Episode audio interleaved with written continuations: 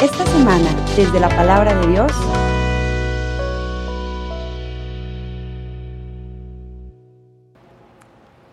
En aquel tiempo Jesús dijo a los judíos, Yo soy el pan vivo que ha bajado del cielo. El que coma de este pan vivirá para siempre. Y el pan que yo les voy a dar es mi carne, para que el mundo tenga vida. Entonces los judíos se pusieron a discutir entre sí, ¿cómo puede éste darnos a comer su carne? Jesús les dijo, yo les aseguro, si no comen la carne del Hijo del Hombre, y no beben su sangre, no podrán tener vida en ustedes. El que come mi carne y bebe mi sangre tiene vida eterna, y yo lo resucitaré en el último día. Mi carne es verdadera comida, y mi sangre es verdadera bebida. El que come mi carne y bebe mi sangre, permanece en mí y yo en él. Como el Padre que me ha enviado posee la vida y yo vivo por él, así también el que me come vivirá por mí. Este es el pan que ha bajado del cielo. No es como el maná que comieron sus padres, pues murieron. El que come de este pan vivirá para siempre. Al oír sus palabras, muchos discípulos de Jesús dijeron, este modo de hablar es intolerable. ¿Quién puede admitir esto? Dándose cuenta Jesús de que sus discípulos murmuraban, les dijo, ¿esto los escandaliza? ¿Qué sería si vieran al Hijo del Hombre subir a donde Él estaba antes? El Espíritu es quien da la vida, la carne para nada aprovecha. Las palabras que les he dicho son espíritu y vida, y a pesar de esto, algunos de ustedes no creen. En efecto, Jesús sabía desde el principio quiénes no creían y quién lo habría de traicionar. Después añadió, por eso les he dicho que nadie puede venir a mí si el Padre no se lo concede. Desde entonces muchos de sus discípulos se echaron para atrás y ya no querían andar con él. Entonces Jesús les dijo a los doce, ¿también ustedes quieren dejarme? Simón Pedro le respondió, Señor, ¿a quién iremos? Tú tienes palabras de vida eterna y nosotros creemos y sabemos que tú eres el Santo de Dios.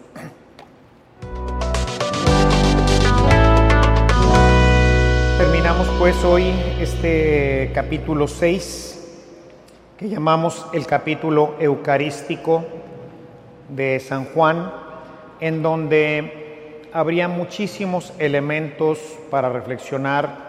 En general, todo Juan tiene una profundidad verdaderamente asombrosa. Sin embargo, he propuesto para ustedes durante este ciclo ir caminando en la línea de la fe. Todas las reflexiones que hemos hecho desde que iniciamos hace cuatro domingos con aquel milagro eucarístico, aquel milagro del pan, ¿verdad? Del pan que comieron hasta saciarse, hasta ahora venimos viendo un elemento continuo, un elemento constante, que es el tema de la fe. La poca fe de los apóstoles en creer que se podía darles de comer con tan, pocos, tan poco pan y tan pocos peces. La poca fe de los apóstoles al cruzar el, el, el lago la fe de los judíos que no creen que Él realmente sea el Mesías. En fin, vamos siguiendo una línea de fe que en, este, en, el, en la semana pasada, los primeros versículos que leí a partir del versículo 50, Jesús va a extrapolar esto al máximo. O sea, la fe va a tocar los linderos más profundos, a tal punto que para los judíos esto es inadmisible.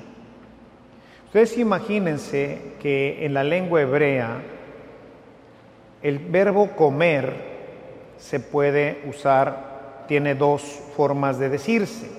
Uno de ellos que conocemos bien es fagein, el verbo fagein, que es comer, ¿verdad? De ahí la palabra antropófago. Pero hay otra palabra que es trogon, ¿verdad? Que es el acto propio de masticar y deglutir, es decir, el acto propio de comerse algo. El tema de Fagein es usado en otros pasajes, tanto en Apocalipsis como en Ezequiel, para hablar de un pan, de un rollo que se come el profeta y que dice que en la boca le sabe como miel, pero le amargan las entrañas. Está hablando de la palabra de Dios. O sea, la palabra de Dios es bonita mientras la predicamos, pero a la hora que la hacemos vida la cosa cambia.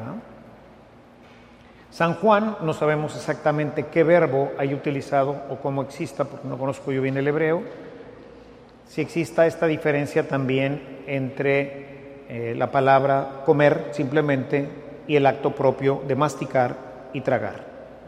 Sin embargo, Juan, que escribe al final del siglo, quiere profundizar en cuál fue el sentido propio que Jesús le quiso dar a este, a este elemento. Y por eso cambia el verbo y viene usando el verbo fagein y ahora lo cambia al verbo trogon. A partir del 54, el verbo comer ahora es trogon.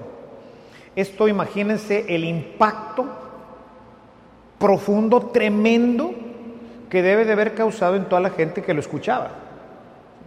O sea, los está prácticamente los está invitando a la, a la antropofagia. ¿sí? Comerse su carne, es decir, comer la carne, comerse a un ser humano, pues. Y el que no se lo coma a él, el que no coma su carne y no beba de su sangre, que solamente lo hacían las tribus más paganas y más detestables entre los paganos, y el que no haga esto ya no puede seguir con él no va a tener vida. Imagínense el impacto. piensen que yo se los dijera a ustedes, ¿verdad? Pues dirían, ahora sí el padre perdió, perdió totalmente la cabeza, ¿verdad? ¿Cómo quiere que vayamos, le demos una mordida, no? Bueno, fue tal el impacto que pues dice el texto, que es el texto propio de este día, que los discípulos, muchos de ellos, dejaron de seguirlo.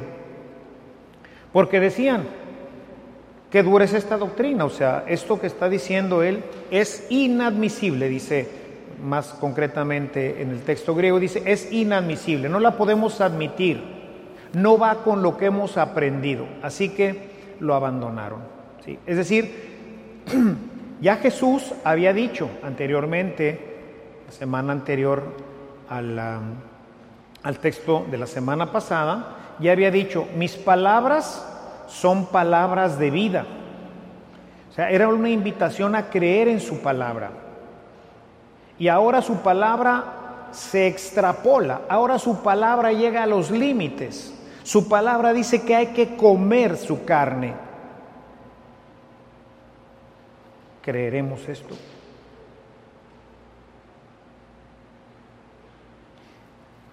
Y Jesús, les digo, en el texto que leemos hoy, habla de la fe. Dice, porque Jesús sabía quién creía y quién no creía, quién le creía a Él. Ellos habían visto cómo con una sola palabra. Era capaz de hacer cualquier cosa, de calmar una tempestad. Cállate, enmudece. Habían visto ya resucitar muertos. Habían visto pararse paralíticos. Habían visto que efectivamente la palabra de Jesús tenía un poder extraordinario. Y poco a poco, la idea, si recuerdan, que hemos venido tratando durante todo este ciclo, el tema de la palabra, de creerle a la palabra de Dios. Palabras que a veces nos suenan completamente ilógicas e irracionales como estas. Y sin embargo, hay que creerlas. Como también tendríamos que creer todas las palabras que nos parecen incompatibles más en nuestro mundo de los capítulos 5, 6 y 7, particularmente del 6, pero también del 5. Si te pegan en una mejilla, no te defiendas, no. Bienaventurados, así empieza el discurso, ¿no es cierto? El discurso del capítulo 5 de las bienaventuranzas dice, bienaventurados los pobres. ¿Y qué diríamos nosotros en nuestro tiempo? No, bienaventurados los ricos, eso no les falta nada. Bienaventurados los que lloran, no, bienaventurados los que se la pasan felices. Y así como esa encontraríamos muchísimas palabras como esta en donde se contraponen a lo que nuestro razonamiento humano natural nos dice. No puedo comer carne de un ser humano. En la cultura que tenemos no lo podemos hacer. Y Jesús nos invita a ello. Y ahí es en donde viene la gran prueba. ¿Crees o no le crees a Cristo? Eso se extiende, hermanos, ¿eh? a todo lo que hemos venido predicando durante todo este ciclo y a donde, todo lo que contiene este libro. ¿Crees o no crees? ¿Le crees a Cristo o no le crees a Cristo? ¿Le crees que te van a perseguir si eres un cristiano auténtico? ¿Le crees en el capítulo 15 que Él es la vid y que tú eres uno de sus sarmientos y que no te puedes despegar de Él porque mueres? ¿Hasta dónde creemos, hermanos? ¿Cuál es el límite de la fe? Y por eso les decía, si recordarán, hace dos semanas les decía, la próxima semana que no veremos el Evangelio del día, les decía, Jesús va a empujar a que la gente o le cree o no le cree. Porque lo que les va a decir, ahora sí, les va a sonar totalmente ilógico, inverosímil, invivible. Y hay que, hay que dar un salto muy grande como el que da Pedro hoy. Señor, pienso que pudiéramos completar el texto diciendo, Señor, la verdad, no entendemos esto que nos has dicho. Pero tus palabras son palabras de vida. Y si tú nos dices que para poder tener vida y para poder llegar a la eternidad necesitamos darte una mordida y arrancarte un pedazo, lo vamos a hacer. Jesús no avanza en el misterio, se fijan, no les dice el cómo va a ser esto les dice el qué. Hay que comer su cuerpo y beber su sangre. Dice claramente en el versículo 53. Fíjense aquí, porque es una aseveración total. Dice, ciertamente, ciertamente les aseguro, afirmó Jesús, que si no comen la carne del Hijo del Hombre ni beben su sangre, no tienen realmente vida. Y esta es la razón, hermanos, por la que haya tantos muertos deambulando en la calle. Son muertos de gracia. Viven en la oscuridad de su corazón, viven en la oscuridad del pecado, no tienen vida. La vida de la gracia se alimenta abundantemente naturalmente y casi podría decir esencialmente de la Eucaristía. Quien se empieza a alejar de la Eucaristía empieza a perder contacto con Dios. Empieza a dejar de alimentarse como si dejamos de alimentar con los nutrientes principales a nuestro cuerpo. Hoy hay muchas dietas en las que nos privamos de muchas cosas y quizás algunos hemos tenido la experiencia de hacer algunas de estas experiencias que nos dicen privándonos de cosas que luego nos llevan pues a la debilidad, incluso a enfermedades, porque dejamos de alimentar con el nutriente adecuado al cuerpo. ¿La oración alimenta? Sí, claro. Como el pan. Pero necesito la carne necesito la proteína. Me alimento de la caridad, claro, por supuesto, aunque la caridad esencialmente es un fruto de la gracia. Necesito la Eucaristía. Por eso fíjense que entre los hermanos separados que viven incluso unas vidas de mucha santidad, muchos de ellos, no son, no llegan a ser, a tener esas obras profundas de caridad, no llegan a vivir esta relación profunda con Dios porque les falta la Eucaristía.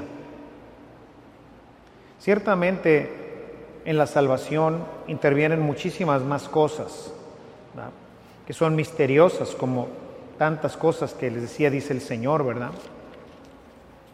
El, el amigo este está clavado con él en la cruz.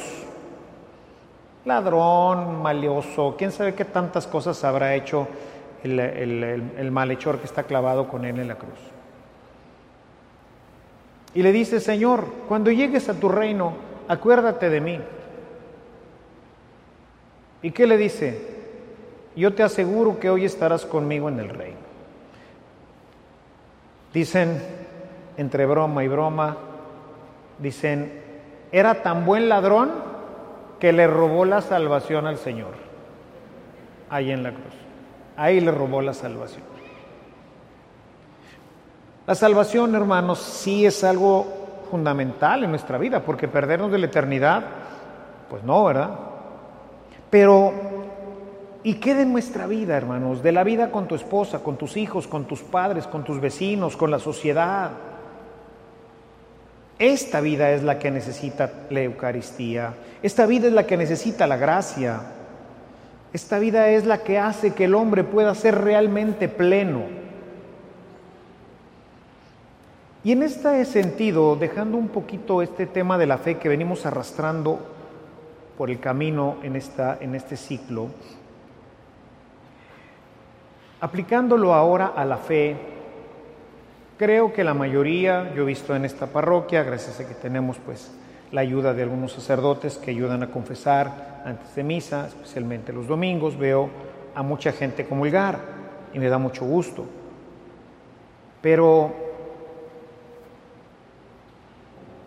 ¿qué hay en tu corazón cuando te acercas? ¿Qué crees? ¿Qué es la hostia? ¿Crees realmente que es Jesús? El Hijo de Dios? Hay mucha gente hoy que por todo lo que se dice en redes, por, también por sacerdotes que a veces ahí no, no explican bien o qué sé yo, no quiero hablar de esto, pero hay gente que se acerca no en un estado de gracia, que se le hace fácil me he encontrado en el sacramento de la reconciliación mucha gente, mucha gente, que dice que le han dicho, ¿verdad? Vayan ustedes a saber si se lo inventa o no, que puede uno comulgar y después confesarse. Eso es incorrecto. Es como si dijéramos, puedes jugar con lodo propio de los niños que nos gusta hacer pastelitos y demás y las manos ahí andamos por el piso. Luego vente a comer y después de comer te lavas las manos. Papás, ustedes lo harían. O primero lávate las manos. A veces hasta nos mandaban a bañar, ¿verdad? Veníamos tan sucios que había que bañarse. Primero te lavas y luego comes. Igual aquí. San Pablo es bien drástico, muy puntual. Capítulo 11 de su primera carta a los Corintios.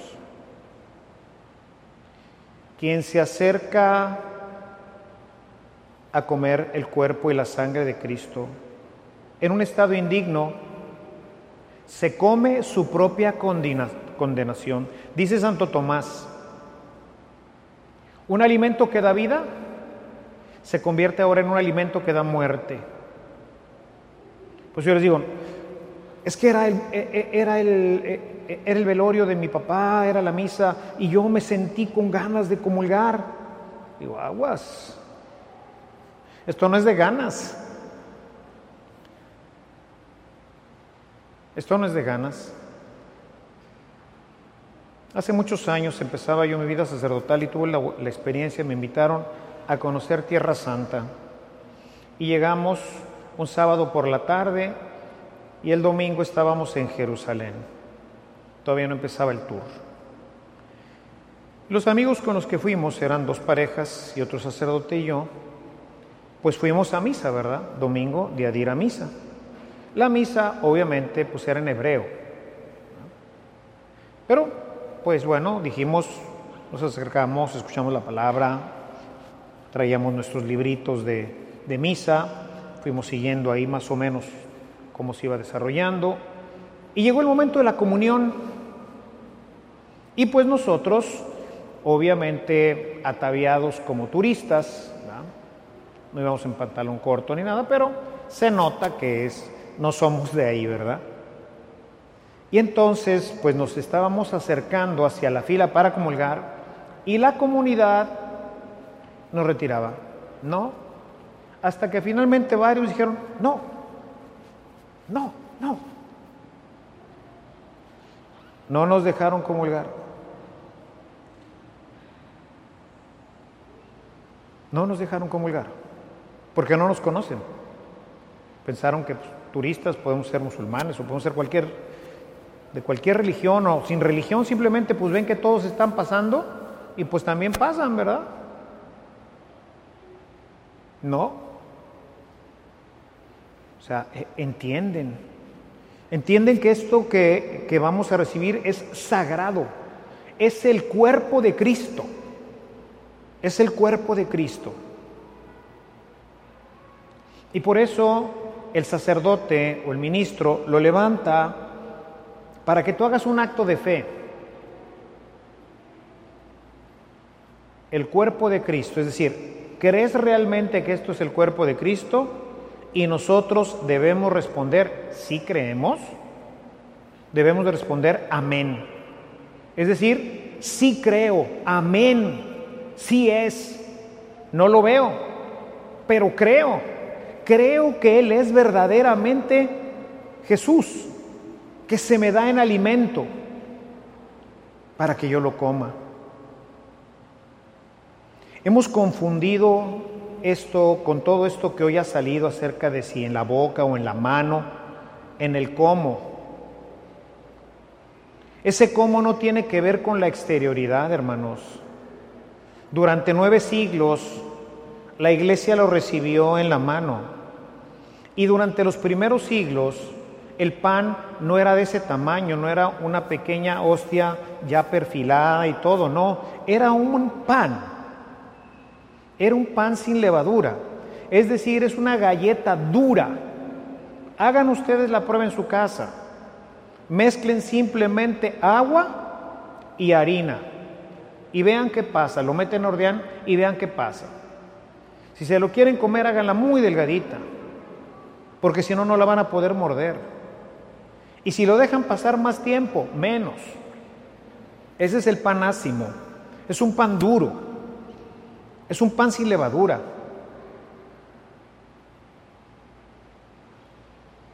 Lo partían y lo daban.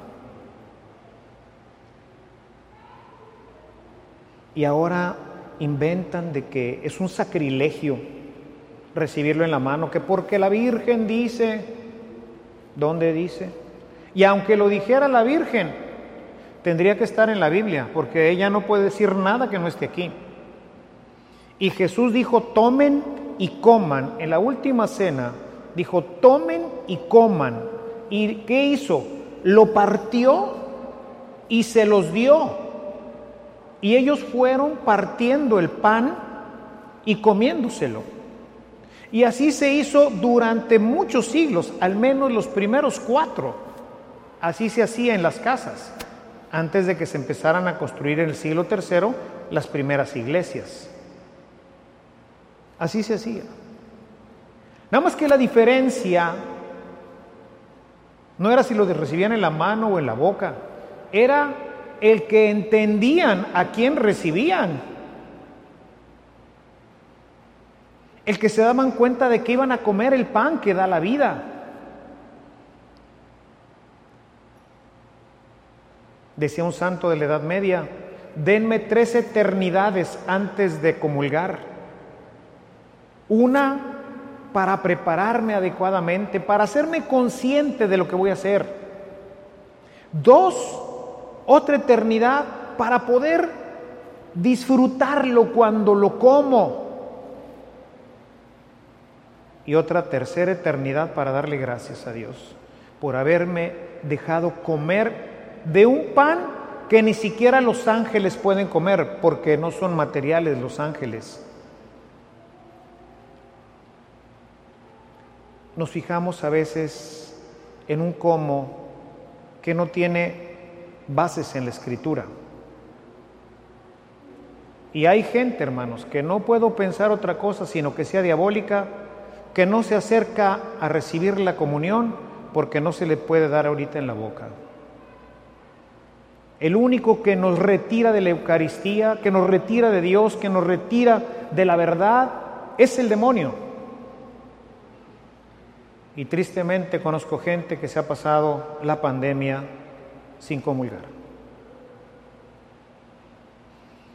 El que no come mi carne, se los vuelvo a leer, ciertamente les aseguro que el que no come la carne del Hijo del Hombre y no bebe su sangre, no tiene realmente vida. Yo quisiera, al final de esta reflexión, dejarles el tema que venimos siguiendo, la fe. ¿Realmente creo en Jesús? ¿Creo que Él es el Señor? ¿Creo que Él puede convertir un poco de pan y un poco de vino en su carne y en su sangre. Verdaderamente lo que queda en el altar después de la consagración es Jesús que se ofrece para darme de comer y darme vida. Realmente creo que es el Dios verdadero con el que me acerco y con quien entro en un contacto directo, profundo, y me uno totalmente, íntimamente a la vid cuando lo como, porque viene y, pasa a mi interior en la gracia y se hace conmigo uno. El creador del universo se hace conmigo uno. Y dice, yo vivo por el Padre, pero el que me come vivirá por mí. Referencia al texto que dirá más adelante San Juan del tema de la vida en el capítulo 15. Yo los quiero invitar, hermanos, a que cuando pasen, no vayan pensando en otras cosas, háganse conscientes de esto que les estoy diciendo y vengan pensando en lo que van a recibir, en la vida eterna que se abre para ustedes, en la pureza que tenemos que tener y no ser tampoco caer en, aquellos de que no, pues es que ahorita se me viene un mal pensamiento. Pues bueno, pues ¿cómo los evitamos, verdad? Pero si nos concentramos en lo que vamos a hacer y nos acercamos verdaderamente con fe y devoción, habiéndonos confesado, no antes de misa, vivan en gracia, hermanos. El sacramento de la reconciliación es para recuperar la gracia, no para comulgar. Siempre debemos de vivir en gracia. Y bueno, pues cuando nos acercamos, hacemos un acto más profundo de fe, de agradecimiento, y de amor al Señor y recibimos, ahora que nos lo permiten, ¿verdad? Quizás después se regresará nuevamente. Yo creo, pienso que en el futuro ya también para México se abrirá como en otras partes, que lo, se pueda recibir como la gente lo pida. Si lo pide en la mano, se le entrega a mano, si es en la boca, en la boca. Me llama la atención la gente que con mucha devoción se acerca, ¿verdad?